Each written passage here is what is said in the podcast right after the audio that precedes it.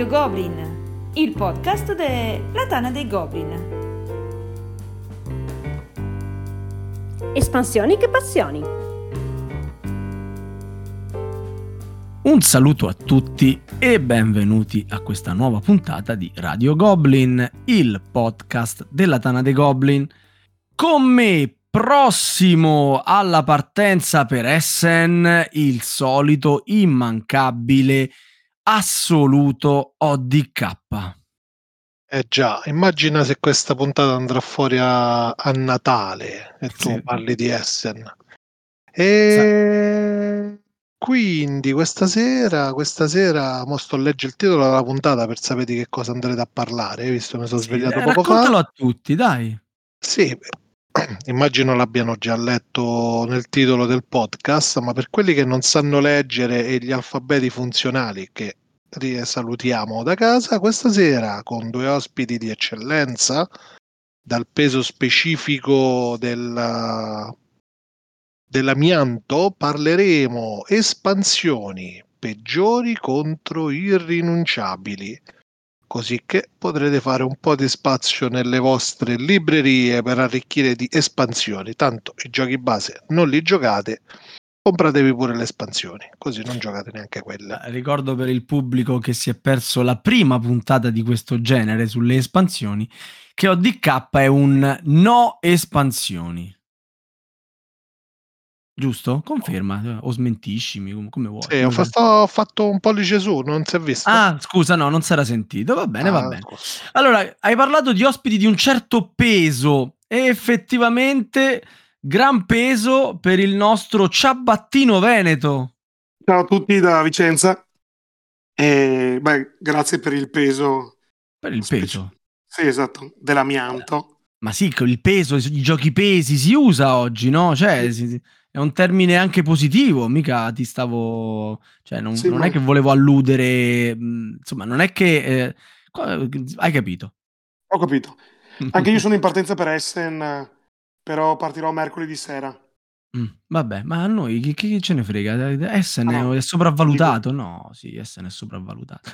Eh, l'altro ospite di grande peso, di grande peso, è- Sì, sì. silenzio. Prima- fino a che non ti presento devi stare in silenzio.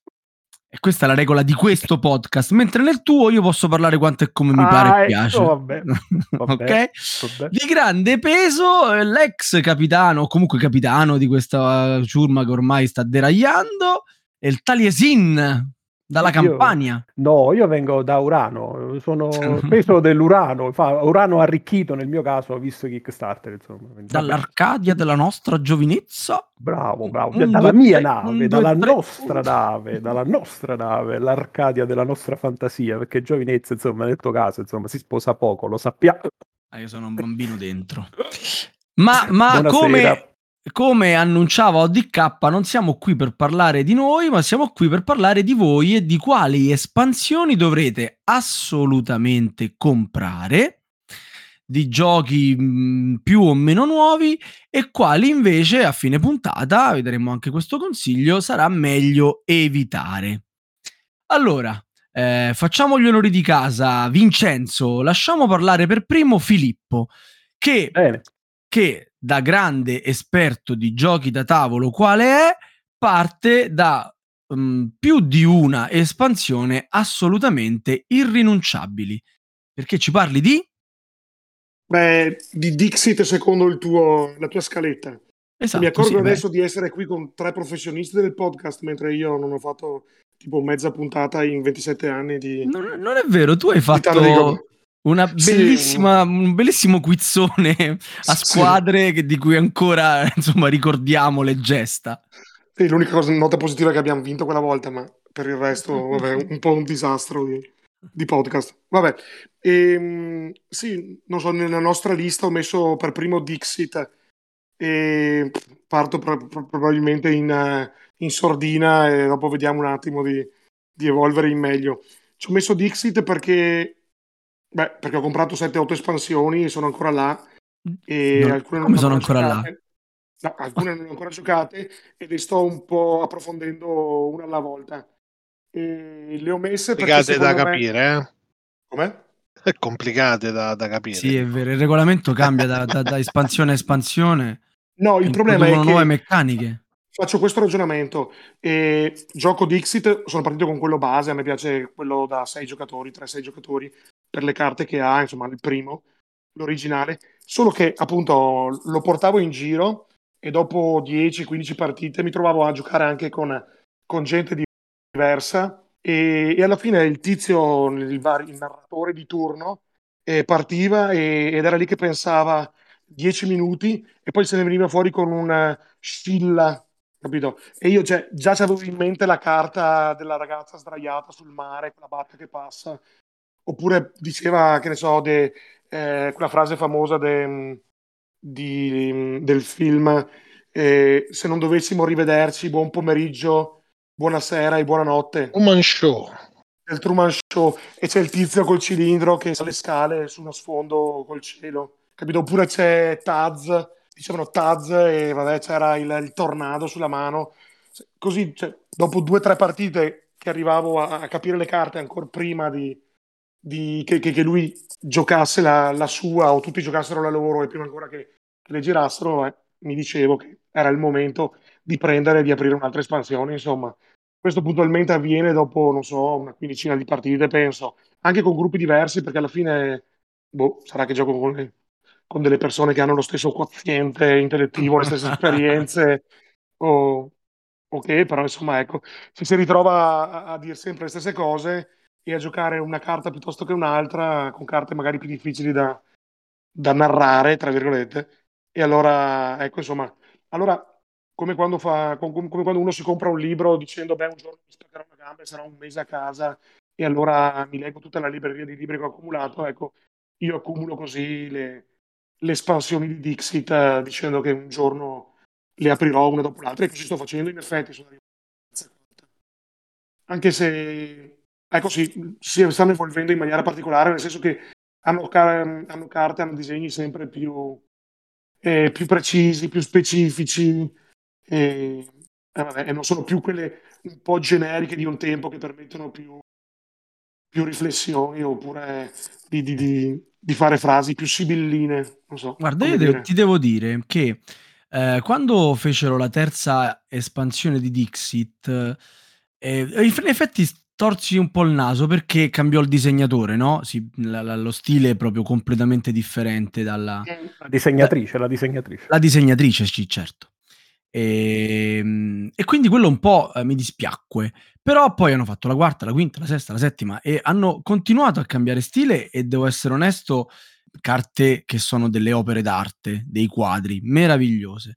Mi sono trovato invece, caro Filippo, al contrario di quello che hai fatto tu, a consigliare a, mm, ai miei amici che iniziavano a giocare giochi da tavolo e che eh, erano incuriositi da Dixit e volevano acquistarlo, di acquistare subito con il base, subito una o due espansioni e di mischiare subito le carte. Tanto poi non potrai mai più rimetterle separate perché sono indistinguibili l'una dall'altra. Mischiando le carte, che succede? Che eviti che capiti quello che ti è capitato, ovvero di trovare sempre quella stessa carta per 5, 6, 10, 20, 100 partite di seguito, perché alla centesima volta che vedi la culla nella foresta, probabilmente tu dirai la stessa identica cosa che hai detto nelle partite precedenti, proprio perché magari qualcuno al tavolo se lo ricorda e barando la indovinerete solamente voi due. Invece con 3-4 espansioni tutte mischiate, ne prendi un po' e le butti lì, la varietà ne giova e trovare la stessa frase per la stessa carta in una partita a 30 punti, ma insomma, non viene proprio non viene proprio semplicissimo.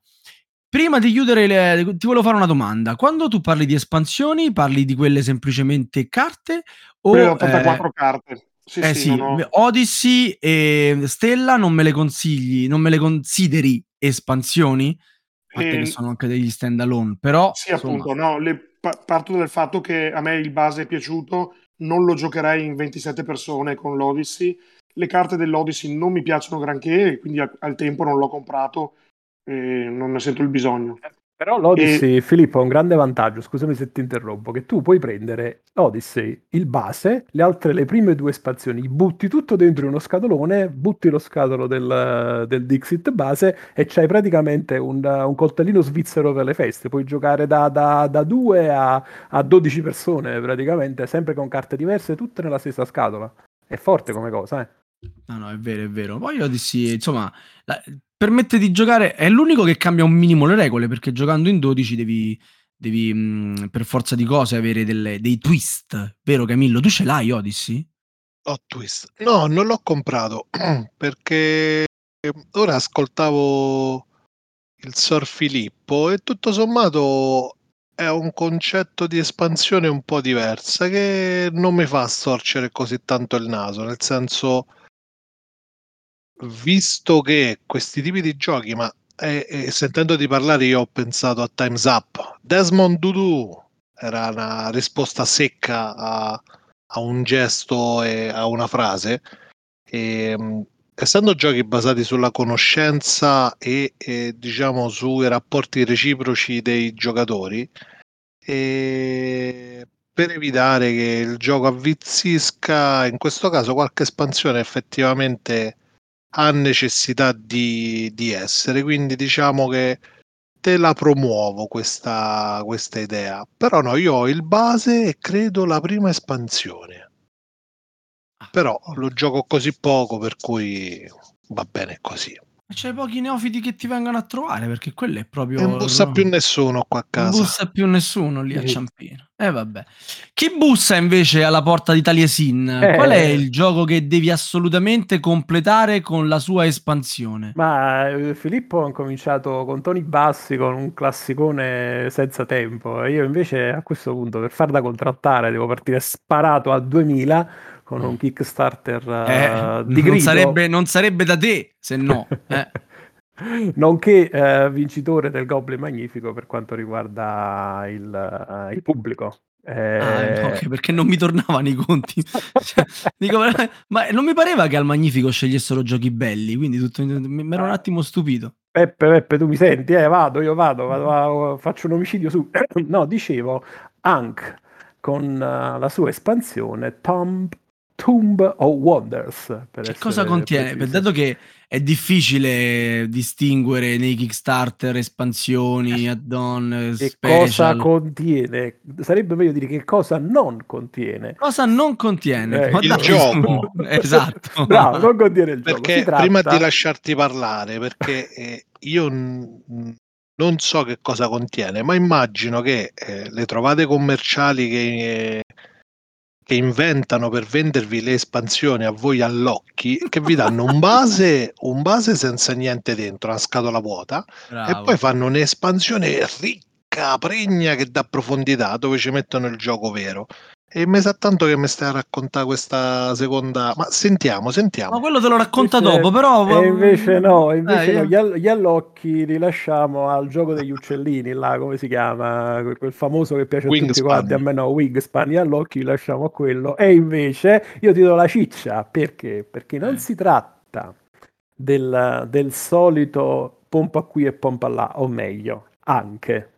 Anche, anche perché?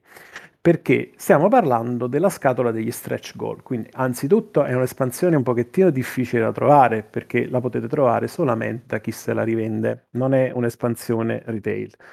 E che contiene? Contiene praticamente la versione 3D praticamente di tutti eh, i, i, segnalini e gli indicatori che nella versione retail sono rappresentati da cartoncino. Tu mi stai dicendo che questo è irrinunciabile? Eh sì, me lo caccia eh questo. Sì, perché mia, adesso, adesso, ci arrivo perché. Se ti sente Lazzarot cosa fa? Ti caccia dalla giuria del Magnifico. Lazzarot mi darà, mi darà appoggio su questa cosa. Eh, fammi spiegare il perché. Allora, anzitutto migliora tantissimo l'ergonomia del gioco, perché mentre nel cittino normale che tu hai nel, nel retail hai un token piatto su cui devi andare a appoggiare un tuo uh, indicatore e quindi a livello di visibilità sulla mappa soprattutto nelle fasi più avanzate del gioco diventa un po' un casino anche all'aumentare del numero dei giocatori. Mentre nella, nelle, nelle, versioni 3D c'è un apposito uh, spazietto dove tu puoi ben infilare il tuo cittello che ti dice, il cittino che ti dice di che colore è quel, quel tempio, quella piramide, quell'obelisco, eccetera, eccetera, eccetera, rendendo il tutto immediatamente eh, visibile. Quindi da un punto di vista ergonomico e di gioco è un grandissimo aiuto, non è solo un fatto di bellezza. Il fatto di bellezza sono i token dei poteri dei, dei singole divinità, tipo i token del sole, i token della battaglia, i token di conflitto, quelli insomma se li potevano anche risparmiare, ma tant'è, hanno fatto 30 e faranno 31, hanno fatto 31. Non solo, ma ci sono ciccia per quello che re- realmente eh, il gioco diciamo sente dopo parecchie partite un po' di bisogno, che sono i guardiani. Eh, e fra questi c'è anche il famoso coccodrillone, tanto il amato da... Coccodrillo come fa? Eh, non c'è nessuno che lo sa, salvo gli ultimi due che stanno perdendo, che lo possono utilizzare alla meglio per poter ribaltare ancora di più le partite. E come tutto, tutte le cose, diciamo, di, di, di, Kickstarter, ciliegina sulla torta ti danno anche due divinità, che male non fa, che sono Petà e Sobek, che non sono due divinità inventate da, da Alto Giovanni e Giacomo, quelle Ptar, Knorr, ma sono due divinità appunto esclusive con i guerrieri, i preti e gli altri tipi di componenti che, che, normalmente hanno la divinità con sé. Quindi 14 guardiani esclusivi che non trovate in commercio, ognuno con, con eh, le proprie caratteristiche, due divinità esclusive e poi soprattutto tutta la, la parte bella da guardare che aumenta anche tantissimo l'ergonomia. Quindi se riuscite a trovare la scatola degli stretch goal di Hank su, sui mercatini eh, in giro anche qualche negozio di quelli là però seri, seri, seri, potre, potreste anche riuscire a trovarle lì, Ciami. non ve la fate scappare. Gli devo dar ragione, non è di quelle che parlavi tu, è proprio di quelle inutili che non servono a niente. Mamma mia, i primi dieci che telefoneranno un set di pentole e una bicicletta o un cambio scemano. Mamma mia, Vince, mamma mia. E, e se, questa, se, questa, è utile, si è comprato comunque anche le altre, quelle Pantheon, Farao. No, vabbè, quello veniva tutto insieme, quindi che eh, fai, non, non lo prendevi, ma, ma di tutto, lì. quella inutile è Pharaon, quella realmente che non, che non serve Pharaon, con il senno di poi l'avrei lasciata lì, però che faccio, lascio? Che, fa- eh, che faccio, lascio, ho quattro espansioni, che faccio, lascio, vabbè, vabbè. Ma torniamo dalle persone serie, caro Brigo, Qual è il sì. suo secondo gioco? Io avevo messo in lista come secondo eh, Kai Spiker, l'espansione del famosissimo Spiker-Stat, mm-hmm. gioco del 2010 di Stefan Feld. Io sono, sono stato, sono un, un feldiano abbastanza convinto e ah. ho, avuto, ho, avuto, tutti i suoi giochi in collezione, appunto. Ci sono malattie peggiori, insomma. Sì, sì, credo di sì. Eh, tipo quella di Anke. E, ehm, e Spiker è stato appunto... Febbre del deserto. È uno dei, dei, giochi di Felda che, che, tra gli altri appunto mi intriga e, e, secondo me è molto ben fatto.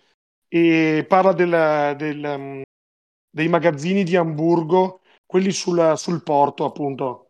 Hamburgo è il grande porto sulla foce del non so che fiume e ha tutti questi magazzini rossi, cioè quei mattoni rossi poi hanno pure preso fuoco. Ecco, da, da quell'episodio lì della, dell'incendio e comunque dalla storicità di questi magazzini, Stefan Feld ha ambientato, che già questa, cioè, Stefan Feld è ambientato nella stessa frase, è un'eresia, ma, ma ha ambientato il suo gioco, appunto, Spikerstadt, che è uscito nel 2010. È un gioco di aste, con un sistema d'aste un po' particolare in cui appunto ti metti in coda per prendere per comprarti una carta e poi quelli che si mettono in coda dietro di te ne alzano il prezzo tu rimani il primo a prendere la carta, però se il prezzo si alza troppo potresti voler rinunciare, lasciare, ehm, lasciare la carta, il, i, i, punti o le, le, le, barche, insomma tutto quello che puoi prendere dalle carte a quello dopo di te, che le paga uno in meno e via così fino a che qualcuno non ha i soldi, perché in genere i soldi finiscono subito e, e, ritornano con molta difficoltà. Ecco. Nell'espansione trovi i soldi, per capire. No, le, beh, l'espansione Kai, Kai Spiker eh, implementa il, il gioco eh, aggiungendo sì le monete in metallo, una cosa mai vista per un gioco di Feld praticamente. Sì, vero, vero. E, ma introduce beh, nuove carte con nuovi piccoli poteri, ma soprattutto una modalità per cui, eh, oltre alle aste classiche sulle, eh, carte nella parte bassa della plancia, c'è una seconda, una seconda asta per delle carte eh, messe nella parte alta, con un secondo meccanismo sempre interessante che però eh, permette al, al mazzo di, di, girare velocemente, di far uh, arrivare dei poteri più velocemente ad, ai giocatori, di prendere sempre qualche carta se, se, uno riesce a infilarsi per ultimo nell'asta delle carte sopra. Quindi inserisce un meccanismo che rende il gioco ancora più, cioè ancora più, che rende il gioco frizzantino, mentre prima era un po' eh, impostato ed era legato a quanti soldi avevi nell'acquisto, ecco, dopo diventa una cosa mh, che, che gira molto bene. Non so appunto se Feldo l'avesse pensato fin dall'inizio o se sia un'aggiunta eh, di due anni dopo. Eh, perché molto spesso quando parliamo di espansioni, cioè, ti viene da pensare che il gioco già in origine fosse ehm, sì. strutturato sì, sì. con quell'espansione integrata e poi smembrato per, per vendere di più o appunto sfruttare questa espansione che esce due anni dopo. E poi gioco... criticano gli stretch goal di Kickstarter. E eh, vabbè, e eh, vabbè, carta no, ecco. a casa. E... Ehm, no, ecco niente, quindi il gioco secondo me è molto bello. Ecco, l'unico problema è che adesso è uscita, eh, qualche anno fa è uscita la versione con entrambi i giochi insieme, appunto Jorvik, che è un altro gioco sempre di Feld, ma che è esattamente lo stesso gioco Spikerstad con Kai Spiker, cioè con l'espansione integrata, solo che è ambientato con i vichinghi e c'ha una grafica orribile e delle illustrazioni ancora più orribili. Non c'è più il Menzel, Michael Menzel, che è il mio disegnatore, cioè il mio illustratore preferito. Sì, molto bravo. Tra quelli di Feld, soprattutto, che ha fatto anche giochi là come Andor, però secondo me come autore di giochi, sì, vabbè. Ha fatto Robin Hood di recente che devo, devo comprarmi. Quello fatto a dire, calendario. Mi hai fatto ricordare questo gioco ehm, eh. che anch'io all'epoca cercai tantissimo, ma eh, c'era proprio questo binomio con l'espansione che non doveva mancare per avere un gioco effettivamente completo e ben funzionante e soprattutto perché queste monete di metallo all'epoca erano un feticcio che non tutti i giochi si potevano permettere. Oh, non so mai riuscito a trovare sta cavolo d'espansione, cioè una roba proprio incredibile. Mm, l'espansione è rara, sì, è veramente rara, non so perché, cioè, a meno che non ci siano un milione di copie di Spiker e, e qualche copia dell'espansione, però l'espansione effettivamente mm, non, non, eh, è imprescindibile secondo me questo gioco qua, perché lo fa proprio svoltare. Poi, vabbè, mi, mi stai confermando, mi stai confermando. Mm. Eh, non lo so se uscirà adesso magari con tutti i giochi riediti di Feld dalla Queen Games, se uscirà anche questo. Mi pare che attualmente tra quelli riusciti non sia in programma e boh, vedremo come, come va. Ecco, però secondo me se riuscite impegnatevi e trovate l'espansione eh, Kai Spiker perché l'ambientazione nel porto di Hamburgo, di Hamburgo è dieci volte meglio che e Jorvik e la sua ambientazione e soprattutto la sua grafica incomprensibile e le sue illustrazioni tristi, ecco. Ascolta, ti volevo chiedere una cosa prima di passare all'amico Taliesin che ci proporrà un altro Kickstarter eh, imper- imperdibile. e, ehm, hai detto che questa espansione arriva qualche anno dopo. E sì. probabilmente questo, il gioco non era, da quello che dici tu, uh, questo, almeno questo ho capito, non era pensato inizialmente con questa espansione. Un fenomeno che a volte capita, e ti volevo chiedere se era questo il caso, era eh, il fatto che l'autore eh, nelle varie community recupera l'idea postuma da, dai giocatori che, che postano commenti magari ci ragiona su e poi la, la edita tirando fuori un'espansione. Pensi che l'amico Feld sia stato ispirato da, dalla community o era tutta farina del suo sacco? Secondo me mm, no, però non lo so, non era secondo me ancora al tempo il... Beh, comunque parliamo del 2010, eh, di giochi ne aveva fatti Stefano, ma mm, secondo me non era ancora il, super autore che è diventato poi con altri giochi, con i vari Burgundi. Io, cioè, secondo me, il gioco già nasceva con una cosa pensata così, presentato magari alla casa editrice che, ah, che, okay, che quindi... poi ha ripulito in principio il gioco per poi dire, ah, ma sai che forse, visto che il gioco ha avuto successo, e ci ha inserito l'espansione. L'espansione è di due anni dopo, ok? Lui mi esce nel 2010 con, uh, con il gioco e nel 2012 c'è già l'espansione. Mm, Ho capito. E sta, però, però è stato veloce a farla. Certo, non si è inventato la luna, eh. ha, ha, solo creato delle nuove carte e ha creato questo meccanismo, però, però il, gira, il, gioco gira troppo bene con, uh, con anche quel meccanismo lì in relazione a quello che è il gioco base che già è carino di suo, ma è più statico. Va bene, va bene, mi hai tolto questa curiosità. E allora passerei con grandissima curiosità al nostro amico Talla. E io ti stupirò, caro DK, perché anch'io tu, come il buon, stupisci, Cici. il buon, Sabat, eh, il buon Ciabattino eh, ha presentato un'espansione rara anch'io presenterò un'espansione che era rara, adesso fortunatamente lo è molto di meno, ma nel 2014, diciamo fra il 2014 e il 2015 andò esaurita in breve tempo sia la versione in inglese e soprattutto la versione in italiano, stampata ovviamente in, in tiratura minore.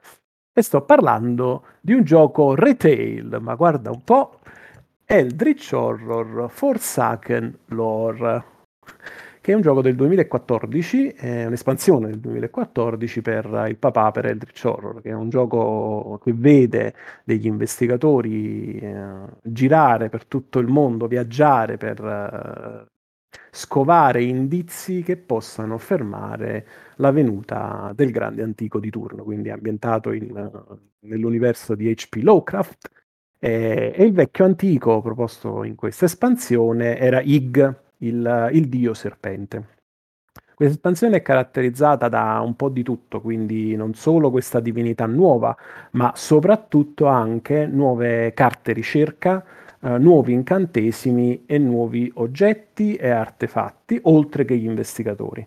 Quindi va a rimpolpare di molto quello che era uno dei, dei difetti del, del gioco base, soprattutto per quanto riguardava gli eventi eh, perché molti si lamentavano, essendo questo un gioco molto tematico, a una serie di eh, 4-5 mazzetti eh, relativi alle, ai vari luoghi che si vanno a visitare per cercare di mantenere gli eventi in linea nel luogo dove sei. Quindi se sei nelle piramidi, ovviamente è strano sentirsi parlare di Louisiana, Louisiana o qualcosa del genere. Quindi erano un po' pochini all'inizio e eh, quindi era facile di doversi trovare davanti a, alle stesse cose e questo in un gioco pienamente American come questo di Nicky Valence, sto, sto imperituro capolavoro cooperativo che ancora oggi riscuote tantissimo successo nella, nella comunità american, insomma è, strideva un poco perché questi sono giochi che fanno del loro punto forte l'ambientazione, i colpi di scena, queste cose qui. E quindi andava a fare questo e andava anche eh, nella versione italiana a correggere alcuni errori di stampa, creandone degli altri, ma questo non lo diciamo. e quindi eh, e questa espansione quindi andò esaurita prestissimo. E io ricordo al tempo che, che, essendo una scatoletta, sapete, tipo quelle là da, da 20 euro di carte, piccina, è un'espansione piccola, perché di solito la serie di Eldritch Horror è contraddistinta da espansioni grandi che aggiungono proprio pezzi di mappa o comunque eh, cose molto più cicce, corpose, a espansioni che aggiungono come questa carte, investigatori, token e qualcosina in più. Questa è ben bilanciata, eh, ripeto, ha tutto quello che serve per poter... Diciamo, integrare al meglio i, i, i, difetti che la comunità aveva visto nel, nel papà, nel titolo originale, ed è, costava poco. E fortunatamente poi hanno avuto la cura di ristamparla e correggere tutto, e quindi adesso la, la trovate però consentimi, visto che purtroppo sono stato invitato a questo podcast sulle espansioni, ma tu me la tagli come irrinunciabile e poi mi dici che di fatto quello che fa è aggiunge è un more contenuto, è un more del contenuto mancante sì. per dare rigiocabilità. Vanno fregato. Vanno eh, fregato. Questo è come sai, hai presente i marinai di Catan? Secondo me questa era qualcosa, anche qui, che era stata già pensata, non ne ho la certezza, ma era stata già pensata e poi per motivi di marketing, di, sai, di vendibilità, hanno deciso di, di togliere via, perché questa è la sensazione che, che io ho avuto quando poi l'ho acquistata. Perché, sai, avere pochi mazzi per gli eventi o comunque avere la, la, la, possibilità che magari rivedi uno stesso evento dopo due o tre partite che fai, ovviamente scoccia un po', come dicevo, il pubblico americano. Uh-huh. Quindi, ed è, Fantasy Fly non è mai stata diciamo, parca nei, nei, contenuti, salvo se non si tratta di, di, prodotti che fanno solo quello, tipo gli LCG. Va bene, va bene, tu, tu, mi parli di un gioco cooperativo, a me viene, viene, a parlare di corda a casa dell'impiccato, io ti levo subito la parola e la ripasso a Filippo, che invece ci parla di un gioco che di cooperazione mh, mm, non ce n'è proprio da, per niente. No, oddio, non è eh. vero, non è vero, non è vero. Un contro tre. Quindi Filippo, un po' di cooperazione ci deve essere. Eh, un minimo di cooperazione in effetti c'è. Perché ci parli di? Quartermaster General. E che è un gioco che a noi in associazione piace molto perché appunto permette di giocare in sei, in due ore ad una, insomma, una mezza eh, rievocazione della, della, seconda guerra mondiale appunto noi giochiamo Quartermaster General e in questo caso l'espansione della seconda guerra mondiale quindi è WW2, non so. E in questo caso l'espansione che hanno portato in Italia, in italiano finalmente, è Total War. L'espansione, qui c'è un po' un caos perché eh, Quartermaster General ha avuto una prima edizione eh, in inglese che poi ha trovato eh, il successo e, e, quindi ha trovato anche varie espansioni, tra cui ehm, la, la la classica Air Marshall, che è l'espansione della, della prima edizione. Ecco, noi appunto in Italia abbiamo direttamente la seconda edizione portata in Italia da Bo, Genos o Ares, Ares Game. E quindi appunto abbiamo la, la seconda edizione con la sua espansione Total War. La Total War introduce fondamentalmente quello che introduceva Air Marshall più altre cosette. E, ehm, è un gioco 3 contro 3 perché in tre giocano la Germania, il Giappone e l'Italia e altri tre giocano invece per eh, l'Inghilterra, eh, United Kingdom, gli Stati Uniti e la Russia, quindi riproducendo appunto i due schieramenti. E nell'espansione, che secondo me è fondamentale per dare anche qui dinamicità al, al gioco originale, che di suo gira, eh, per carità, però appunto viene migliorato notevolmente, aggiunge principalmente le carte rinforzo, che sono le carte bolster, quelle che vengono giocate direttamente dalla mano. Nel gioco ci sono più, alcune nazioni più che altre che hanno la possibilità di giocare delle carte coperte sul tavolo per rispondere a degli attacchi da parte di uno degli avversari. Quindi quando l'altro gioca una carta, voi scoperchiate la vostra e fate vedere appunto e reagite lì sul momento. Ma in questa seconda mh, edizione con l'espansione, appunto, vengono introdotte le carte che vengono giocate direttamente dalla mano, per cui ci si trova talvolta in mezzo a un turbine di eventi in cui eh, l'avversario ti attacca, ma tu reagisci con una carta dalla mano, allora lui reagisce con una carta da, dal tavolo che aveva giocato e, e, tu reagisci di nuovo con una carta dalla mano, insomma, in una serie appunto di reazioni a catena che rendono le, la, la, la, sfida vincente, ecco. E poi appunto introduce le truppe aeree che rendono invece più eh, emozionanti le battaglie. Prima tu attaccavi con un carro armato e distruggevi il carro armato avversario e poi dovevi eventualmente impossessarti nel turno successivo però del, um, del territorio oppure, oppure dovevi giocare una carta specifica. Invece adesso con la presenza degli aerei che supportano o i carri armati o le navi, appunto anche lì c'è più tatticismo perché eh, può attaccare l'aereo e che distrugge il carro armato e poi quindi tu rimani con un tuo carro armato nella zona che può però fare un movimento. Quindi insomma lì il, il gioco acquisisce una profondità superiore decisamente con poche regole alla fine. Filippo, l'hai giocato, l'hai giocato quello nuovo? E quello sulla beh, cioè, prima guerra fatto... mondiale. Sì, sulla prima guerra mondiale, poi hanno fatto anche quello, non hanno giocati altri. Io, noi giochiamo a Quartermaster General della seconda. E... Solo quello. Quindi sì, non ho comprato né quello della prima né quello, anche quello greco, con, uh, che si può giocare fino a 4. Eh, non, mi manca, mi manca, nel senso non lo conosco. Ah, informati. Eh, lo farò, grazie. no, la prossima volta e... invito qualcuno che me lo saprà raccontare come ospite eh, al prossimo podcast. volentieri, volentieri. E allora vi ascolterò. Bravo. I... Mamma mia, me lo intimorisci così e dai. no, no, no, non credo che sia uno casa, facile. Qui, non credo che sia uno facile da intimorire. Capillo, intervieni per favore. Il, um, l'altra cosa carina è che ci sono l'esercito cinese, quello che viene controllato da, dagli Stati Uniti, e quello francese che viene con, controllato dall'inglese, perché in pratica mh, nella prima versione del gioco comparivano delle, degli eventi in Francia, in Cina, ma in, in realtà non, non, c'era realmente una, un esercito dei carri armati, invece qui vengono inseriti appunto. E poi ci sono alcune carte speciali particolari con delle situazioni particolari tipo dei, dei what if, si dice, no? delle eh, missioni, per esempio, che nella guerra, nella seconda guerra mondiale non sono realmente poi approdate a, a cioè non sono arrivate a compimento, tipo, non so, la missione Sea Lion, in cui i tedeschi avrebbero dovuto eh, attaccare eh, l'Inghilterra via mare, che poi però non hanno mai fatto, però ecco, nel gioco compaiono comunque anche delle carte di questo tipo che permettono appunto di giocare quindi delle, delle navi nell'oceano nel mare del nord, nell'oceano Atlantico, Comunque, guarda, il Master ecco, Genera è davvero un, un, titolo ammirevole, soprattutto per il discorso della logistica.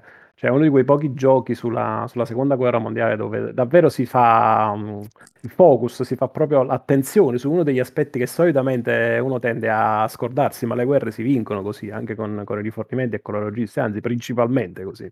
È vero, Ciabattini? Sì, sì, è vero. È vero, la, la gestione delle proprie truppe e gli spostamenti mirati in maniera tale da, da, da, da, non allontanarsi troppo, da non rimanere scoperti, da arrivare sempre con, ad avere la nave, a tagliare i rifornimenti degli avversari in modo da isolare i carri armati che inevitabilmente vengono eliminati poi.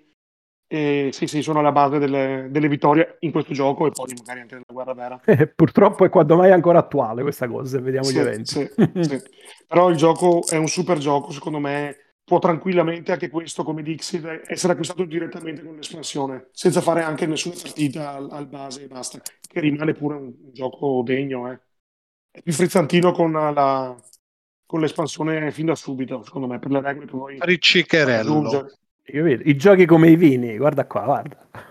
Allora, terzo gioco per Vincenzo, che bel nome Vincenzo, e, ehm, su cui avrò da polemizzare. Avanti, niente, avanti. Niente meno. Allora, qua è un mostro sacro del piazzamento lavoratori, lavoratori fantasy. Stiamo parlando niente po' di meno che di Lords of Waterdeep, Scoundrels of Skullport, i manigoldi di Skullport. Questo qui praticamente è un gioco che ehm, va a espandere il base, che per chi non lo sapesse è stato un successone della Wizard of the Coast che vedeva i, fino a 5 giocatori impersonare dei lord che mandavano i propri sgherri rappresentati da gruppi di avventurieri anzi per dirla tutta da dei squallidissimi cubetti eh, multicolore che sostanzialmente non, eh, non, non, non, facevano trasparire che il viola era il mago, il nero era il guerriero, eccetera, eccetera, eccetera, però nella, nella foga di, di, dover cercare di dare un'ambientazione al piazzamento lavoratori, bisogna dire che questi della Wizard of Coast si sono, diciamo, sforzati e poi alla fine ti ritrovi a, a, fare le missioni. Dammi tre gialli, due blu e un rosso e ho fatto la mia, la mia missione. Quindi... Hanno fatto pure i mipolini, fatti carucci. Ricordi, farli... eh? Come no, per farli sembrare...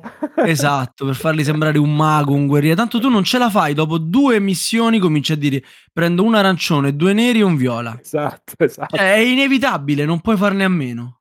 E quindi questi, questi lord mandavano i propri avventurieri a fare missioni per, per, la bellissima cittadina di Waterdeep dominata da Kelben Blackstaff, per chi è patito di D&D come me. E sostanzialmente il gioco funzionava bene, carino, un, un, buon gioco di medio livello per i worker place, medio light introduttivo, diciamo così. E soltanto che gli mancava quel quid, quella cosa in più, quella interazione più forte diretta. C'era già nel soffiarti qualche quest, qualche, qualche edificio da dover occupare, il, quella solita standard che c'è, però ci mancava, come diremmo dalle nostre parti, Agazim sostanzialmente, quella, quel lampo di, di, genialità e di contemporanea. Ma perché me la metti nelle espansioni che sì, vabbè, però. No, no, no, no, questa, questa bisogna comprarla. Se comprate ah, ecco. Lord ah. Waterdeep, bisogna comprare anche Scoundrels of Skullport. Ah, perché? Signori perché... ascoltatori, Vincenzo Taliesin, un qua qua qua. Prima me la mette in quelle che non sono proprio così così, adesso che io l'ho detto che l'avrei criticato, subito, oh no, davvero, assolutamente. Ma bravo, bravo, mi fa piacere perché bisogna hai capito chi comanda. Bravo, adattarsi, bisogna adattarsi per raggiungere lo scopo. Allora, cioè, sono... questa è da avere, questo fa parte del... In realtà questo è il gioco. Perché senza i teschietti stai facendo un'altra cosa. Aspetta, aspetta, non fa spoiler, non fa ah, spoiler. Ah, scusa, perdono. Eh, allora, ci sono una prima parte dell'espansione che è more of the same, quindi nuovi lord, nuovi edifici, carte intrigo, carte quest, eccetera, eccetera. Con punteggi però che se non li fai hai perso la partita. Eh, perché sì. se non completi quelle di missioni probabilmente l'altro vince. Un po' punitive, sì, in effetti. Eh. Però aggiunge innanzitutto il sesto giocatore per aumentare il numero di, di, amici da tenere a tavolo, e questo è sempre un bene, allungando ovviamente un pochettino i tempi.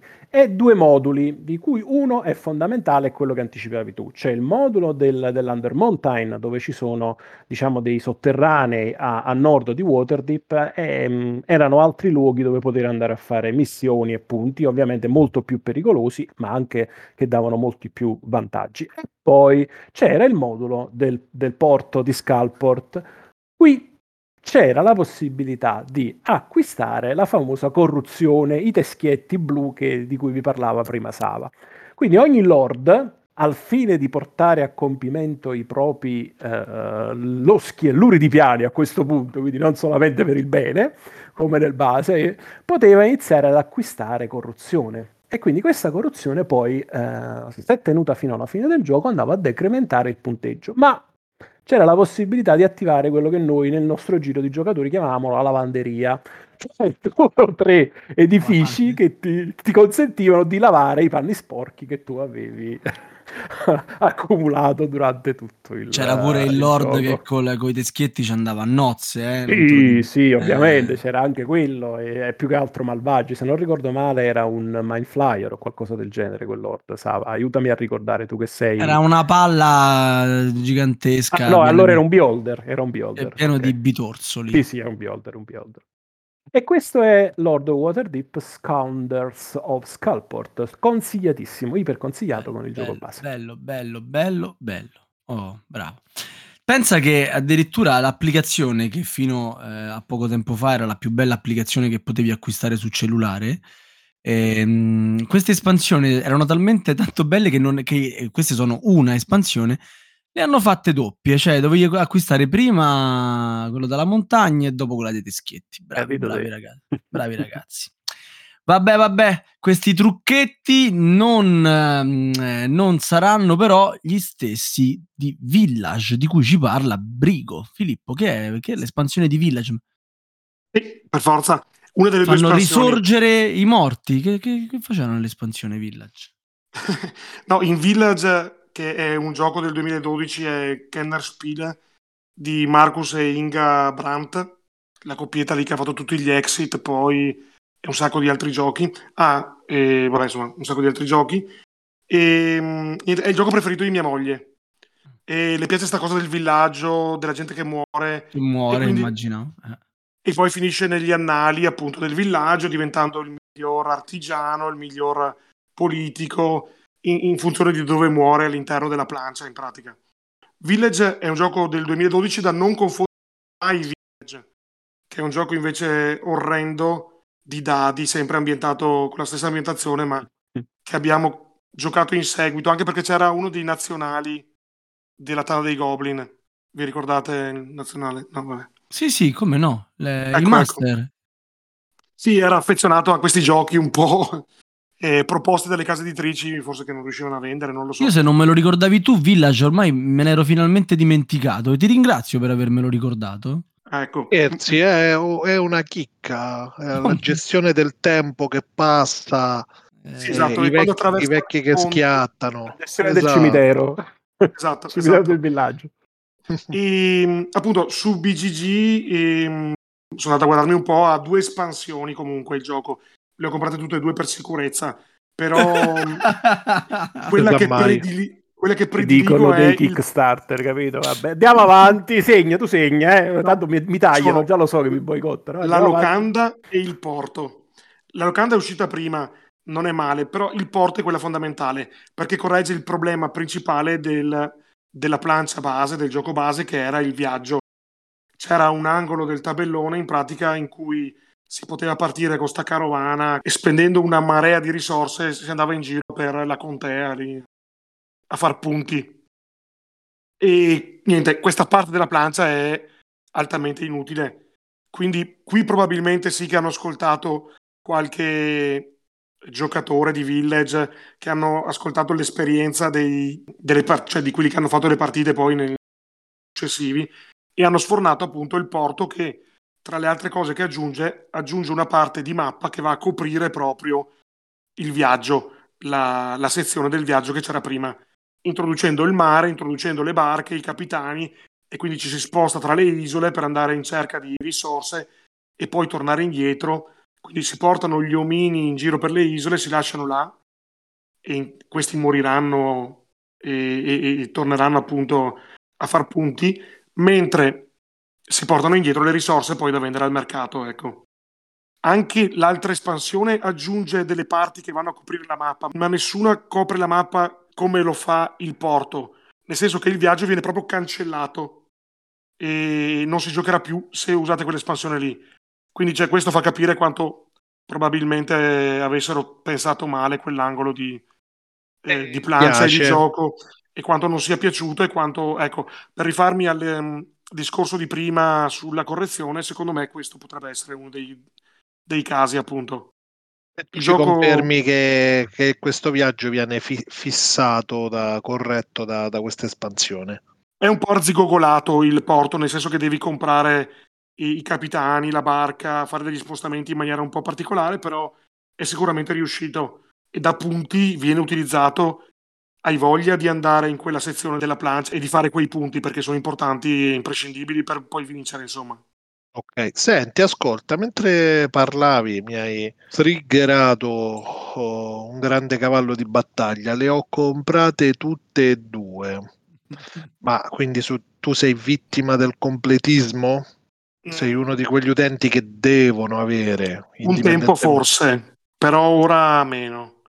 Ora tendo a comprare il gioco base e poi solo in seguito eventualmente se vedo che però il tutto no. E non c'hai paura che poi non la trovi certo, più?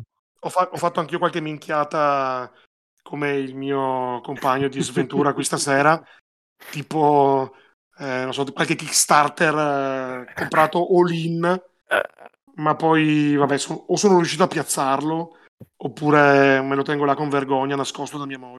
Beh, ma tutti lo fanno, capita a tutti. Se non fai Kickstarter, questa cosa no. non ti capita. A, a me tu- non capita. Tutti tranne uno, come dice il saggio. Ecco, vabbè. A me non e quindi il completismo mi so trattenere adesso. Ah, bravo eh. ragazzo.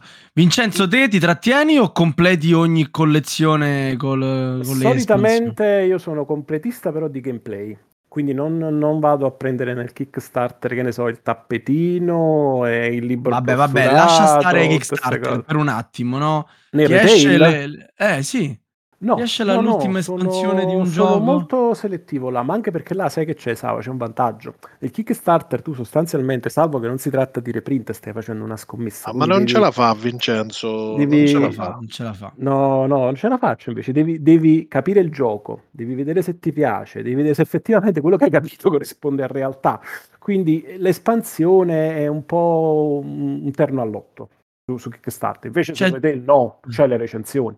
Eh. Io là vado invece molto molto a selezionare le cose, fin troppo. Capito. Camillo? Cioè se ti buttano tutto nel calderone, lui se lo compra perché eh, che fai? Non te lo compri. Dopo se però lo te lo fanno uscire retail, no, perché prima l'analizzi e poi non ti serve, che la compri a fare? Bravo, bravo, ottimo. Cioè, stai dando ragione a quelli che fanno i Kickstarter, eh? Complimenti, bravo. Si vende dopo, si vende, quando tutto manca si vende. Dai, dai, fatti continuare a parlare male un pochettino. Anche eh un'altra espansione che non serve un eh, Ma qui, poiché abbiamo parlato, mi avete fatto parlare troppo di, di, di, retail, fino adesso ritorno nel mio territorio, nella mia zona di comfort, e vi parlerò dell'espansione di un bellissimo gioco chiamato Ellenica History of Greece L'espansione in oggetto si chiama Temed AI Deck Expansion, cioè è un'espansione di carte, sono 225 carte in tutto, un'espansione piccina, che aggiunge uh, l'intelligenza artificiale per uh, le sette città-stato che fanno parte del gioco di Ellenica. Ellenica, per farvela brevissima, è un gioco di eh, civilizzazione dell'antica Grecia, è un 3,5 per, come lo chiamo io, che non è un vero e proprio 4 per, lo diventa se usi la mappa componibile, quella esplorativa, perché in realtà la parte di esplorazione è, è limitata dal fatto che è ambientato nell'antica Grecia. E ci sono le varie città-stato, quindi Atene, Sparta, Corinto, eccetera, eccetera, che eh, ogni giocatore può impersonare. La cosa bella è che supporta fino a 7 giocatori in uh, un periodo di tempo relativamente breve, in una serata di gioco riesci a finire il gioco e ti dà anche soddisfazione. Forse un po' manchevole nella fase dei combattimenti, ma venendo al bello di questa espansione alla ciccia, tu puoi praticamente, indipendentemente dal numero di giocatori che ci, ci sono al tavolo, con questa espansione aggiungere dei bot. Quindi ogni mazzetto di carte c'ha un subbot. E la cosa carina è che sono fortemente caratterizzati rispetto al, alle carte bot che escono nel gioco base. Quindi, eh, magari se stai utilizzando, per capirci, Sparta, vedrai che il bot di Sparta fa tutte cose molto aggressive eh, lungo la plancia, mentre magari il bot di Atene tende più a, a, bilanciare fra il favore della dea e la cultura e così via eh, i troiani è un troiaio, cioè non ve lo dico proprio, insomma, queste cose aspettare. Mamma mia. Io, io, mi dissocio da questa uscita del Taliesin. No, è per dire insomma il tipo di attitudine che hanno. E, ehm, quindi iper consigliata. Anzi, permettetemi di ringraziare il nostro sempre, sempre sia lodato presidente che durante l'ultima Gobcon mi fece notare con una partita insieme a lui, miseramente persa, e da lui e da me. Eh, mi fece notare questa cosa mentre stavamo battagliando appunto da, di qua e di là dell'Egeo, mentre il terzo troiano dall'alto chiudeva la partita con un suo obiettivo personale. Se lo ricorderà sicuramente Jones. E Jones... Vabbè, sarà molto contento che tu gliel'hai ricordato, ne sono sicuro. Anzi, non mancherò Sto poi di, veri... tezza, di verificare questa cosa. Esatto. Comunque, un must have. Veramente serve ad approfondire, a rendere il gioco divertentissimo in qualsiasi numero di giocatori. Allora, passo la parola a Filippo che ci parla di un bel gioco, proprio un bel gioco, e di un'altrettanto bella espansione che sto aspettando a giorni. Il gioco che mi ha colpito, che ha colpito anche me, è Dune Imperium, che ho giocato tanto in quest'ultimo anno in associazione e poi anche a due a casa e un po' in tutto il numero di giocatori possibili. L'espansione appunto ancora non c'è, dovrebbe arrivare verso fine mese e quindi niente l'aspetto con ansia perché secondo me va... Beh, allora, nota per gli ascoltatori, noi ne ho letto un po' viviamo nel presente, oggi è il 3 ottobre, quindi quando Filippo dice fine mese intende la fine di ottobre. Magari quando uscirà questo podcast Camillo sarà già tornato da Essen e sarà tristissimo oh, di essere tornato da Essen e l'espansione magari è già uscita e io sarò felice perché l'avrò già ammazzata di partite. Mm? Uh-huh. Mm. Beh, in inglese potrebbe portarla a casa, sì, da Essen probabilmente. No, ma Camillo e... non compra le espansioni. Ah, Ok, allora niente. Oh, ecco, il, ehm, il gioco però probabilmente di un'espansione necessita per migliorare, così come in, ehm, in Village, la parte alta della plancia eh, che secondo me a livello di interesse nel gioco base appunto eh, niente, deve cedere il passo a tutto il resto della mappa che invece appunto ha delle, delle zone di piazzamento lavoratori eh, molto più interessanti. Nella parte alta, vi ricordo, è quella del Pentagono Verde. Ah, premetto che io del, del film, del libro non so niente. A me della, del background uh, non interessa. Non ho letto. Eh, eri andato tanto bene fino no, no, ha abbandonato bene. la conversazione. Perché sì. quando gli amici mi tirano i pipponi sul Mentat, sul eh, Kibbutz, là, come si chiama il, il tizio? Come al... Kibbutz? Eh, il sacca de rack. Ecco quello lì, insomma. Eh. E, e, e, tutta questa serie di cose, io dico che il film non l'ho visto e già li vedo trasalire. E ti e credo! non ho visto né la versione vecchia con quello di, di Twin Peaks, né con la Sting. versione nuova con l'amorosa di, dell'uomo ragno. E, e, già lì, appunto, se ne vogliono alzare, se vogliono alzare, andare via tavolo. E poi, se proprio, proprio li devo infastidire, gli dico anche che a me la fantascienza, Asimov non piacciono tanto, nonostante i libri non siano propriamente appunto di Asimov, ma vabbè, insomma, loro non sanno che io non so. E quindi così. Povera e, ehm, aziendaia, povera aziendaia. Sì, esatto, eh, grandissima aziendaia. Eh, motivo, uno dei pochi motivi per cui andrei a vedere il film. Eccolo. Il mi, mi piace, il gioco mi piace. Ad ogni modo, eh, l'espansione serve. Nella parte alta là ci sono i pentagoni verdi, là, l'alto consiglio, cos'è? Il gran consiglio. Quella parte lì, appunto, di cinque spazi ne ha un, almeno un paio che sono più deboli degli altri e poi anche la parte con cui si ricavano le, eh, le monete, la parte di destra dei triangoli gialli, quella in cui si vende la spezia e per fare monete oppure si fanno semplicemente monete giocando una carta e giocando un agente in quella zona. Ecco, quella parte lì va tutta a sparire. Nella nuova espansione, al di là degli otto personaggi nuovi, nuove carte intrigo e nuove carte anche di base da giocare, ci sono e le innovazioni tecnologiche, quindi delle carte che tu puoi andare a prendere e che rimangono davanti a te per differenziare la tua partita, oltre al personaggio che già ti fa partire in maniera simmetrica perché ti dà dei bonus, dei malus, ti privilegia in una cosa piuttosto che in un'altra. Quelle carte lì, eh, carte tecnologia, vanno un po' a direzionare la tua partita in un modo piuttosto che in un altro a seconda di quello che compri. Quindi con partite ancora più diverse. In più aggiungono gli infiltrati, che sono delle carte che permettono di giocare in una zona anche se quella zona era già stata utilizzata o da un altro agente di qualcun altro.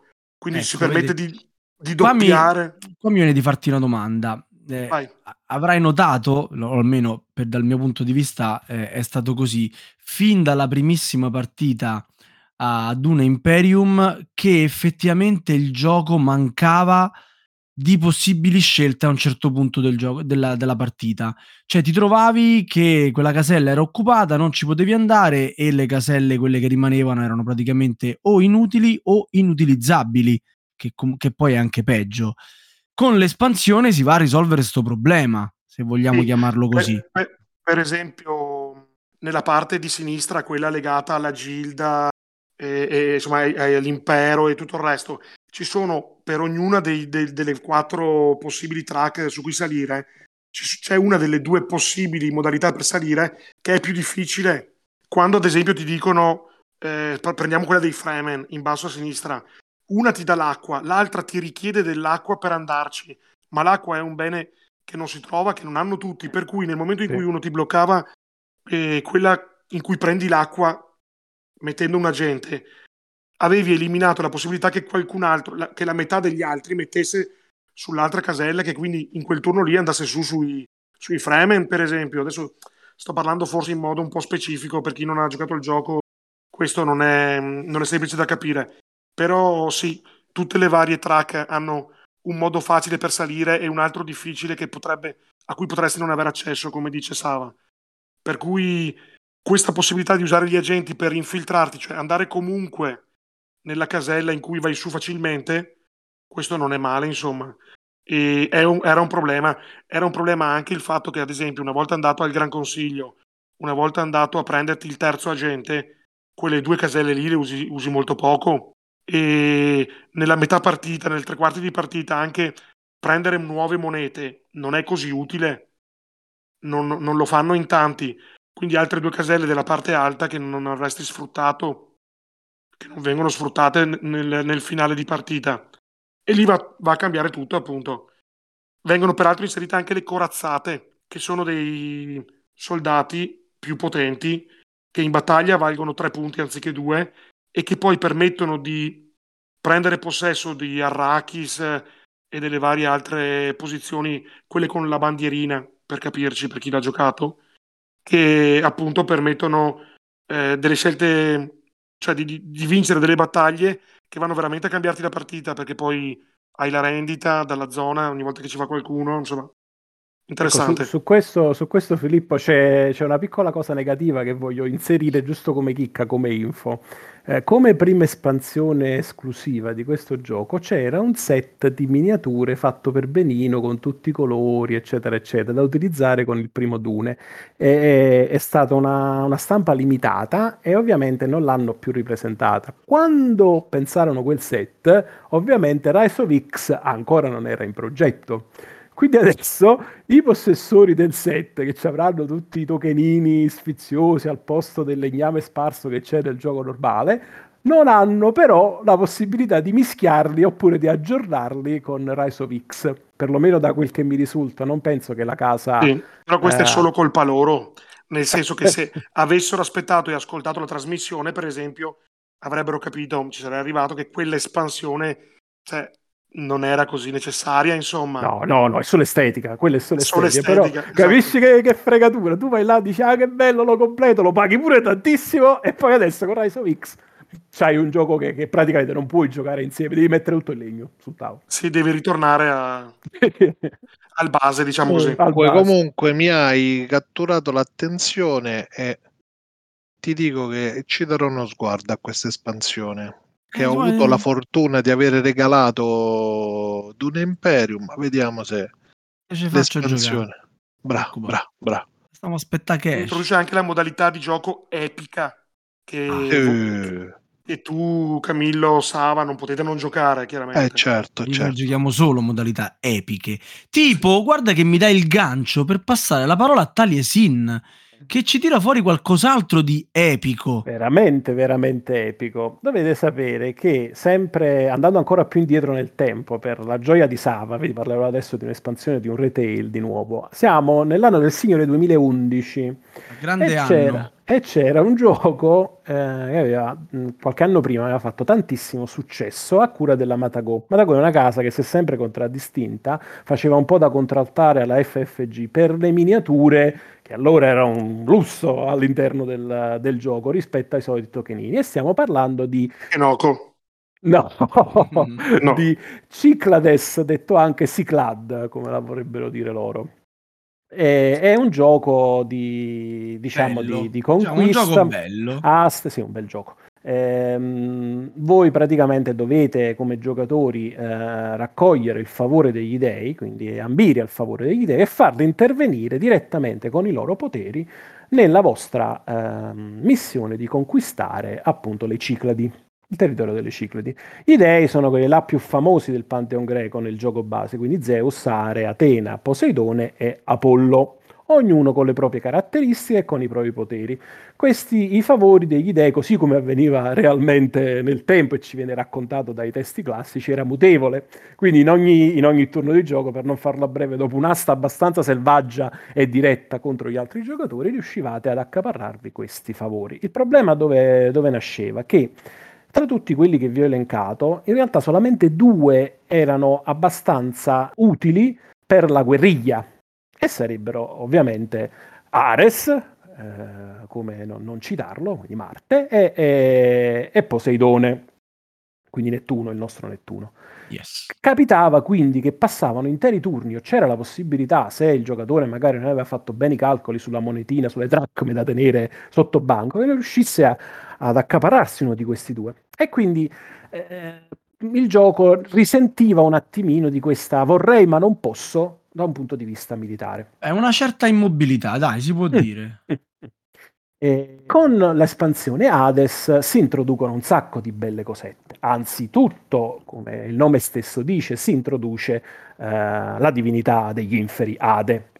che eh, poteva essere preso durante il turno di gioco e eh, dava la possibilità anche di eh, avere delle sorte di eh, Ronin greci, quindi dei, dei, mercenari, ecco, dei mercenari che poteva portare a spasso e valevano sia come, come navi che come, che come, truppe di terra.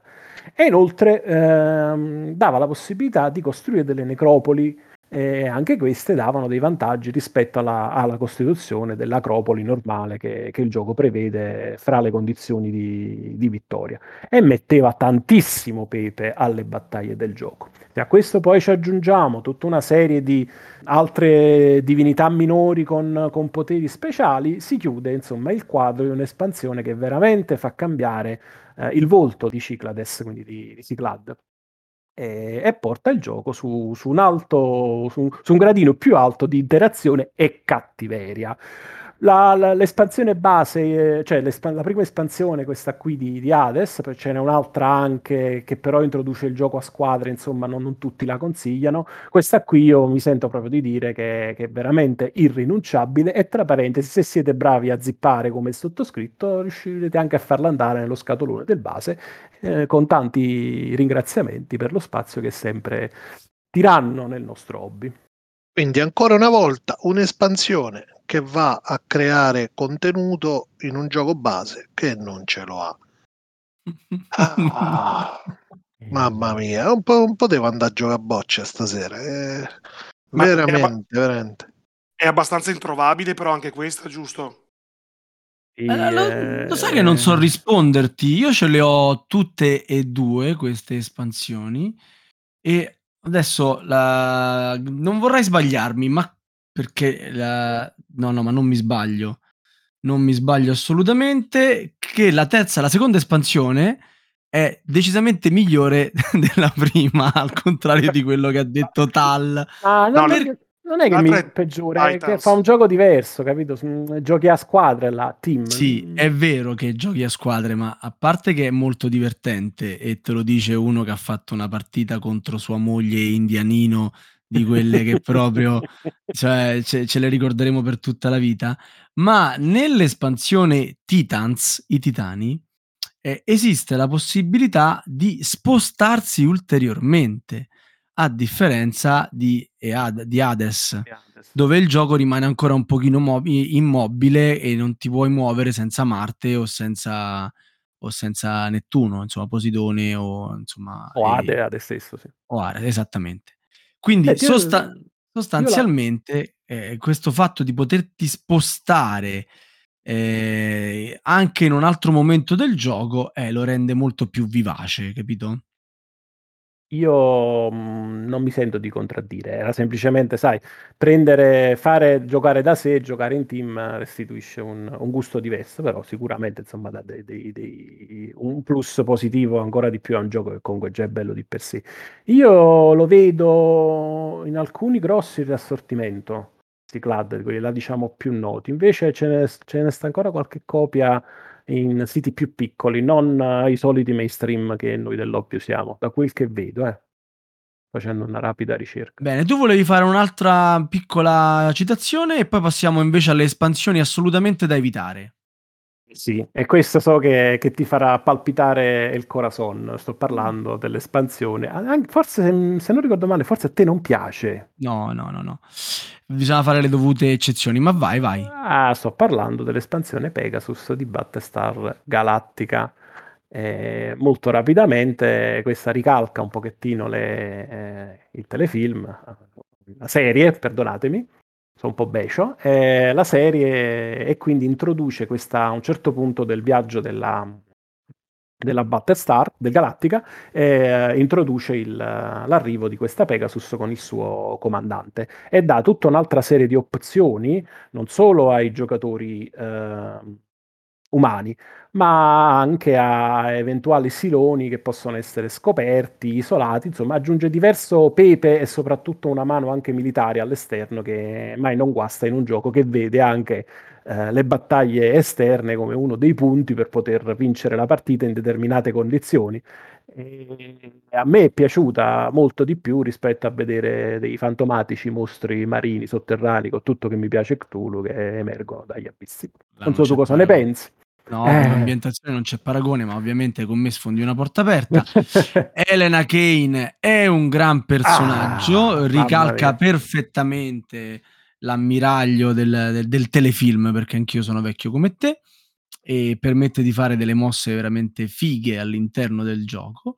La, io le espansioni di Battlestar Galactica le ho comprate per mero collezionismo, la seconda eh, espansione e la terza espansione sono ancora nella plastichina, non so nemmeno che meccaniche introducono. Mi ricordo che Lazarot eh, sì.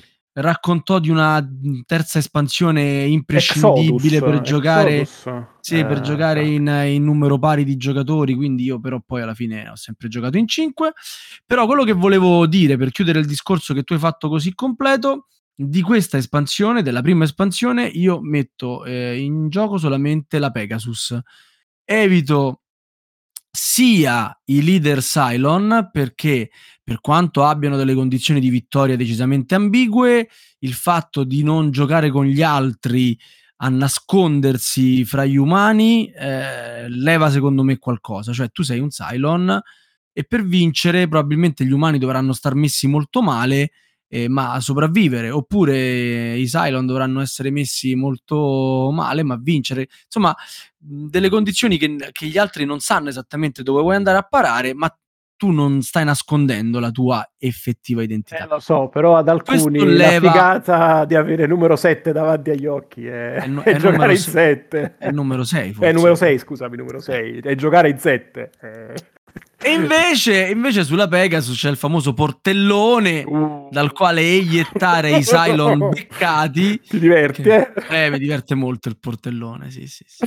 Allora, informazioni di servizio e poi chiudiamo. Ehm, c'è, ci dovrebbe essere ancora in Tana, nella stazione download, una delle primissime guide fatte dal caro Lazarot, dove dice come mischiare tutte insieme le espansioni, togliendo un po' di qua e un po' di là, e cercando di fare un gioco più o meno che si chiuda in una lunga serata serata di gioco, diciamo un inizio di pomeriggio e una fine serata. Io ci ho provato una volta.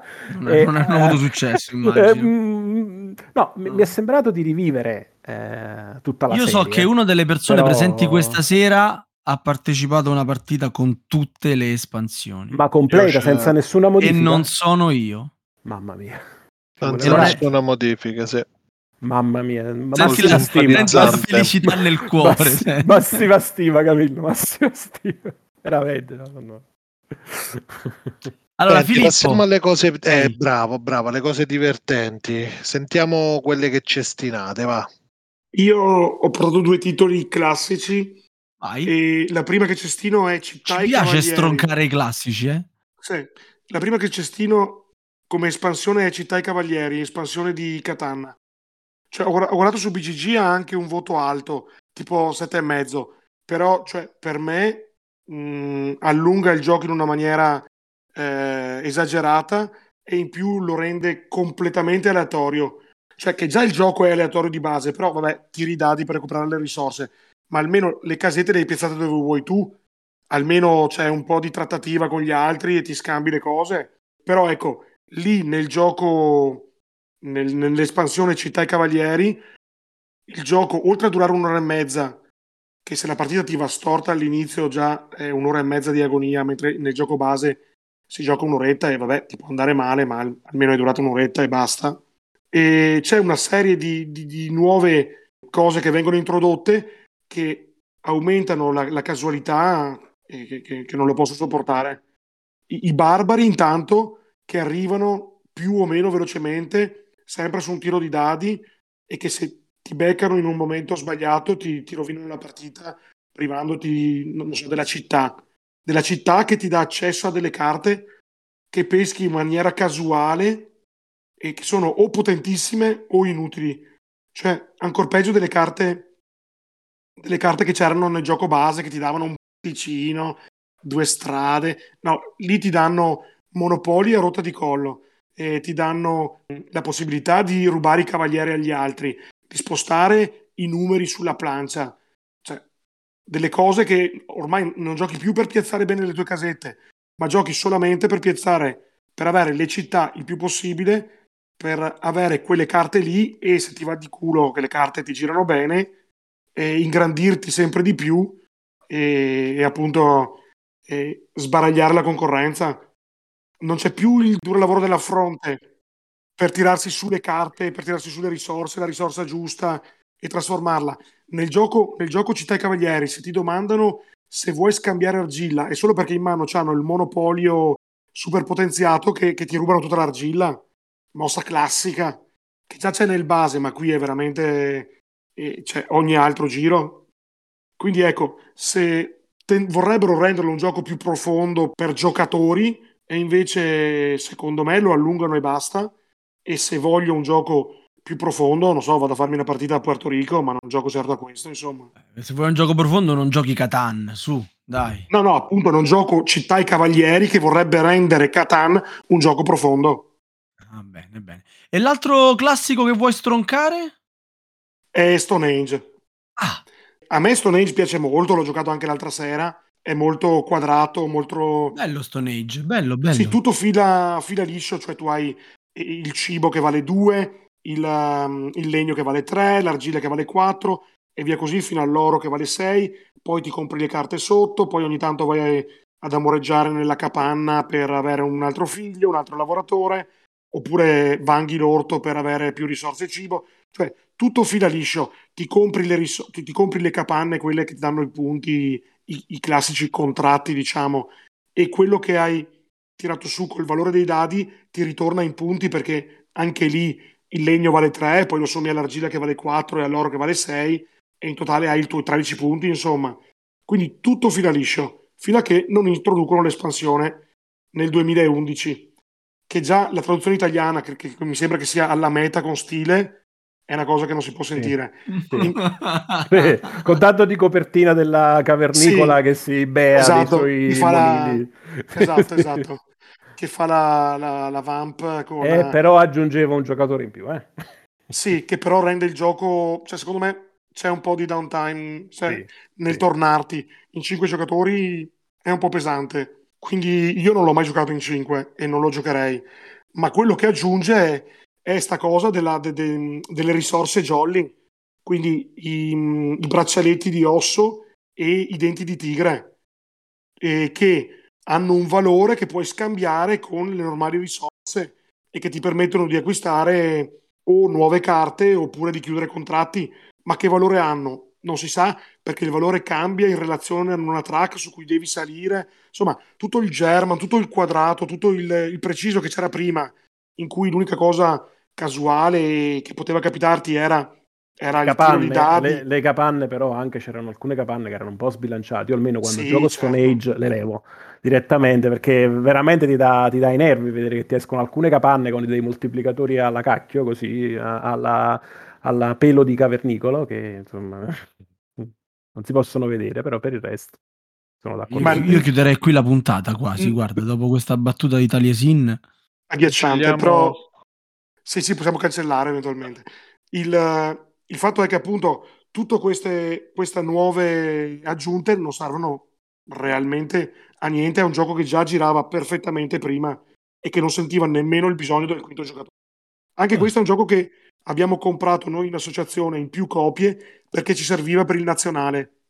Perché l'anno prima c'era stata tipo il torneo dei grandi classici in cui avevamo giocato Stone Age e l'anno dopo ci hanno hanno avuto il coraggio di, di riproporci Stone Age ma con l'espansione che per, che per, lungo tempo non l'ho più giocato e, e adesso sto, sto, un po' alla volta ricominciando a giocare ma veramente inutili orpelli questi, questa cosa dei denti e delle... mamma mia mi, sembra di sentire parlare quelli proprio i giocatori German, ma più German che più German. Inutili orpelli, ragazzi. Invece eh, te però... che hai portato, facci sentire. Eh, però eh. dato che tu ce n'hai diversi, cioè, come diversi? FTL, no. grazie, FTL. Sì, sì, FTL. Andrò velocissimo anche perché due riguardano semplicemente l'arredo Ikea, quindi andrò, andrò veloce. Cosa mettere sul vostro comodino se siete giocatori American? Anzi, parto proprio da questi, giusto per far vedere che non è che per, perché io sono pro Kickstarter, non riesco a guardare determinate cose.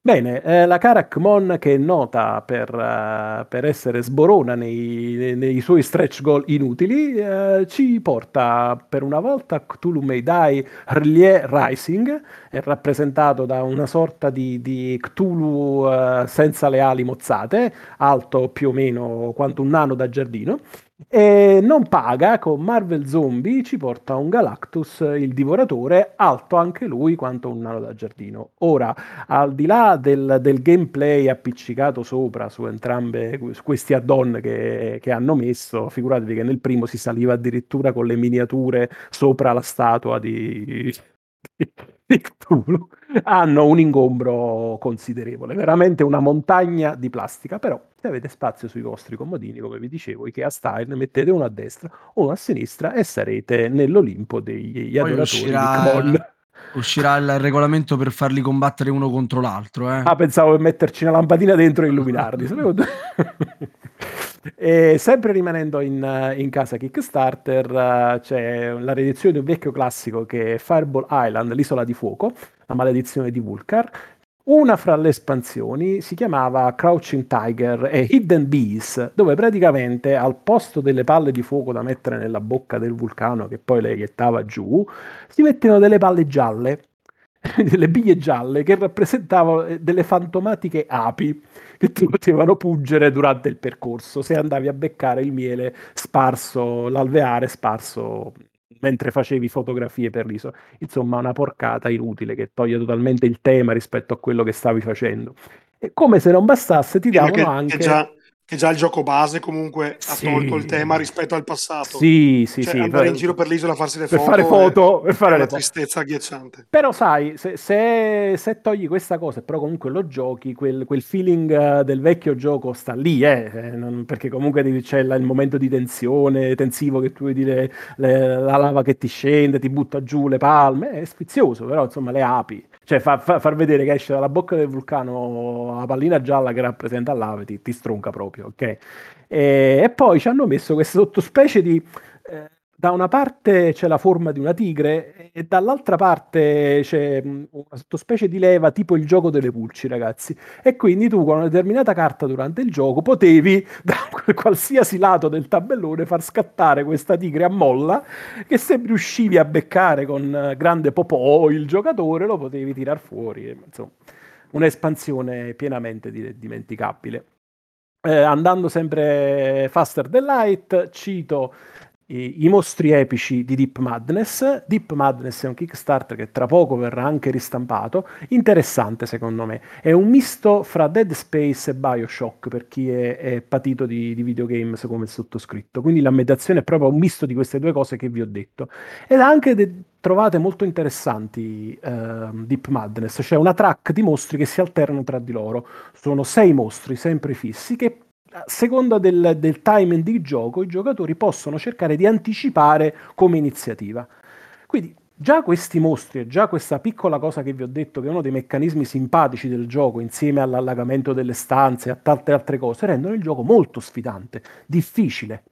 Ebbene, eh, hanno deciso di, di inserire come se non fosse già veramente insomma, sfidante il gioco, anche questi mostri epici perché magari richiamavano le fattezze uno di Cthulhu, perché lo sappiamo, no, Cthulhu è come il prezzemolo, va bene dappertutto. Eh certo. Ehm, che non tolgono e non mettono niente, anzi mettono solamente una difficoltà di cui sen- francamente si sentiva la mancanza. E adesso che sono andato iper veloce, voglio però un attimo rilassarvi su un titolo che mi sta particolarmente a cuore, che è Tanted Grail. Concedimelo Sava, concedimelo Camillo. Tanted Grail. Tagliamo poi, non ti Va bene, vabbè, grazie. Come siete? Come umano lei. Ehm, gli echi del passato. Allora, questa è un'espansioncina che è venuta fuori durante la campagna e serve sostanzialmente a meglio specificare eh, il passato, il pregresso, le memorie di, dei personaggi in gioco sia quelli base che quelli là delle, delle espansioni.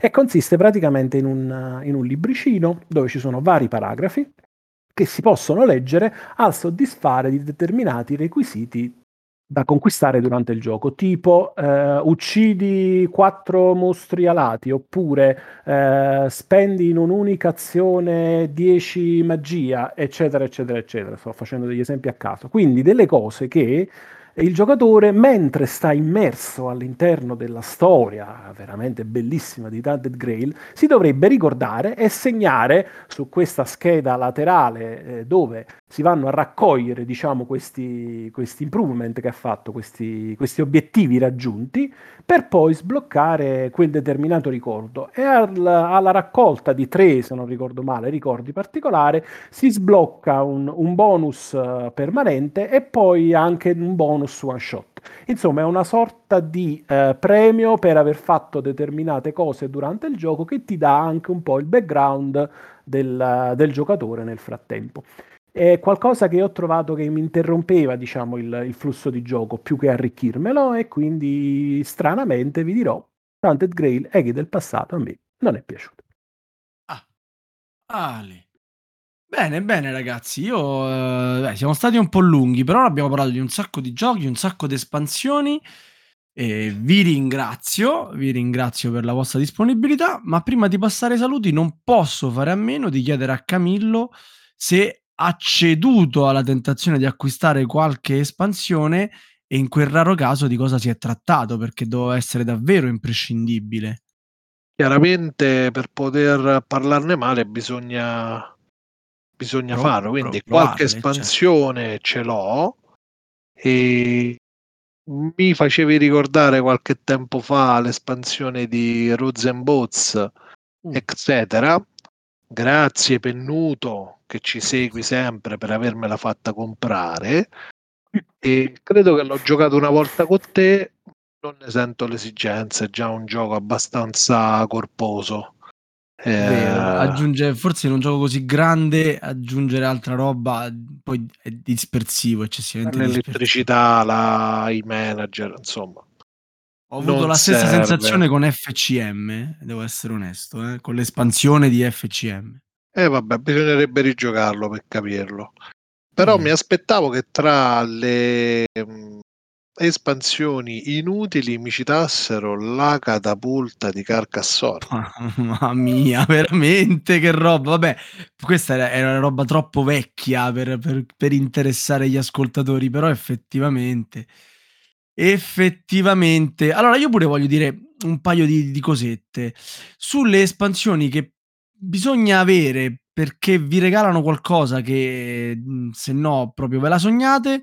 Ci metto la madre dei draghi. Cioè, ah, se volete giocare a eh, il trono di spade in 8, ma anche in meno di 8, perché comunque vi rende attive tutte quante le casate attraverso un sistema di aste, insomma, eh, un po' particolare con cui gestire chi non sta giocando. Ecco, la madre dei draghi è imprescindibile, con tanto di tappetino, perché per quanto qualcuno qui possa parlare di orpelli, il tappetino della madre dei draghi non è un orpello, risistemando la geografia di Essox e Westeros, quindi eh, direi praticamente indispensabile. E, e, poi non volete giocare coi draghi? Eh, scusate, eh, manca... è, è, un must have. Ma anche la, mi pare, la festa per i corvi non, non, c'è male, se non ricordo male, perché ti fa fare delle posizioni di partenza diverse, ti porta più direttamente, più vicino alle battaglie ed evita le aperture ah, standard ah, che si fanno, per, se non ricordo male per quello che mi riguarda la sconsiglio, non mi è mm. piaciuta per niente, snatura un po' il gioco, dà degli obiettivi che non sono più i 6, 7, 8 castelli. Io non l'ho provato, eh, eh, però sono giochi, un'altra, giochi un altro gioco, dura molto di meno, ma stai giocando un altro gioco. Ah, okay. eh, però non è questa quella che io volevo sconsigliare, io sconsiglio assolutamente le espansioni di Keyflower, eh, per questo lo faccio semplicemente perché nella creazione di questa puntata, chiacchierando con Tal, eh, è venuto fuori questo argomento e Keyflower è un gioco meraviglioso, fantastico, secondo me ormai un classico. Lasciate perdere le espansioni, eh, lo rendono confusionario, caotico e eccessivamente fortunoso. No, no, no, no, no, lo rovinano proprio e vi sconsiglio, perché l'ho comprata, l'espansione per il quinto giocatore a Alien Frontiers. Ora, Alien Frontiers è un gioco che a me piace tanto, me lo ha fatto conoscere Camillo, e me lo so comprato il giorno dopo che mi ci ha fatto giocare. Camillo mi fa spesso questo effetto. Mi sono comprato anche il quinto giocatore perché appartengo a quella categoria di, di personaggi per cui il gioco deve essere completo. E niente, ragazzi, non è possibile giocare in 5 Alien Frontiers. Già giocarci in 4, il quarto si, si, si, spara nei piedi mentre gli altri fanno il loro turno. In 5 è proprio da, ma, ma sai che c'è, Sava? Ci sono certi giochi. Io appartengo a una categoria ancora più infame. Infatti, i miei amici mi, mi, mi sfottono per questo. Faccio body outing. Quello là di più siamo e più ci divertiamo. Che tu dici, vabbè, e gioca un filler. No, io mi vado a cercare i giochi che ti consentono a un gioco già di medio peso di giocarci più persone. Questo, però, ovviamente spande i tempi. Tipo, che ne so, l'espansione del gioco del trono di spada, il gioco di carte che ti porta a 7 ricreando tutte le casate, ovviamente però aumentando anche il tempo. Eh, diciamo che, ecco, giochi che vanno ad appesantire le meccaniche, no, non li consiglio invece per niente, aumentare il numero di giocatori. Non è, non è l'unico gioco che, che, mi viene in mente, ce ne sono parecchi che vai lì, allunghi e la, il numero di giocatori e rovini completamente il gioco. È vero che al tavolo in tanti ci si diverte di più, però bisogna pure fare il gioco giusto. Esatto. Esatto, però, però in alcuni casi riesce anche con solamente cioè, guarda, la, Keyflower. la pecca del tempo. Keyflower lo giochi in 6 e ti dura lo stesso tempo che se lo giochi in 2. E questo sì. è, un, è, una cosa che non ce l'hanno in molti giochi. No, quindi, no, insomma, eh. Vero, vero. Bene, va bene, io vi ho ascoltato con piacere, però anche le cose più belle devono finire, quindi ci metterei un punto a, a questo punto della discussione e penso che avete dato una grande, un gran numero di, di espansioni da poter comprare e qualcosa da lasciare lì sullo scaffale, per cui non mi dilungo ulteriormente e saluto il nostro caro ciabattino Filippo Brigo della TDG di Vicenza. Grazie Phil. Ciao Camillo, buon viaggio. Grazie, Grazie. a voi andrò a comprare qualche, qualche espansione so, Dune Imperium abbiamo detto devo comprare. Vediamo là. Saluto il nostro Detal Kickstarter Master uh, Detal Esin uh, grazie Vincenzo. Camillo. salutami Crucchi e le Crucche. Soprattutto in un ordine misto e poi questa volta che chiudo io la puntata, lasciatemi salutare il nostro padrone di casa, anfitrione, eh, eminenza dei podcast suprema, Sava 70 qualche cosa. Grazie. Me li porto bene, lo so. Te li porti bene e ci vediamo alla prossima. Ma sì, e io invece saluto a Volmei. Volmei, qual è l'espansione che proprio non hai saputo rinunciare? Guarda, sinceramente mi stupisce un po' che tu non abbia citato l'espansione di Rebellion che sistema di molto il problema dei combattimenti che con il gioco originale erano molto complessi, quindi direi mai più senza l'espansione di Rebellion. E invece come al solito io saluto i nostri due ospiti Filippo e Vincenzo e ricordo a tutti i nostri ascoltatori che possono seguirci su Facebook, discutere degli argomenti trattati in questa puntata sulle espansioni nella nostra chat Telegram e ascoltare tutte le puntate di Radio Goblin nel nostro sito con Spotify, iTunes e Google Podcast. Ciao a tutti, buonanotte. Buonanotte, ciao. buonanotte ciao, a tutti. Ciao, ciao, buonanotte, ciao. Avete ascoltato Radio Goblin, il podcast della Tana dei Goblin.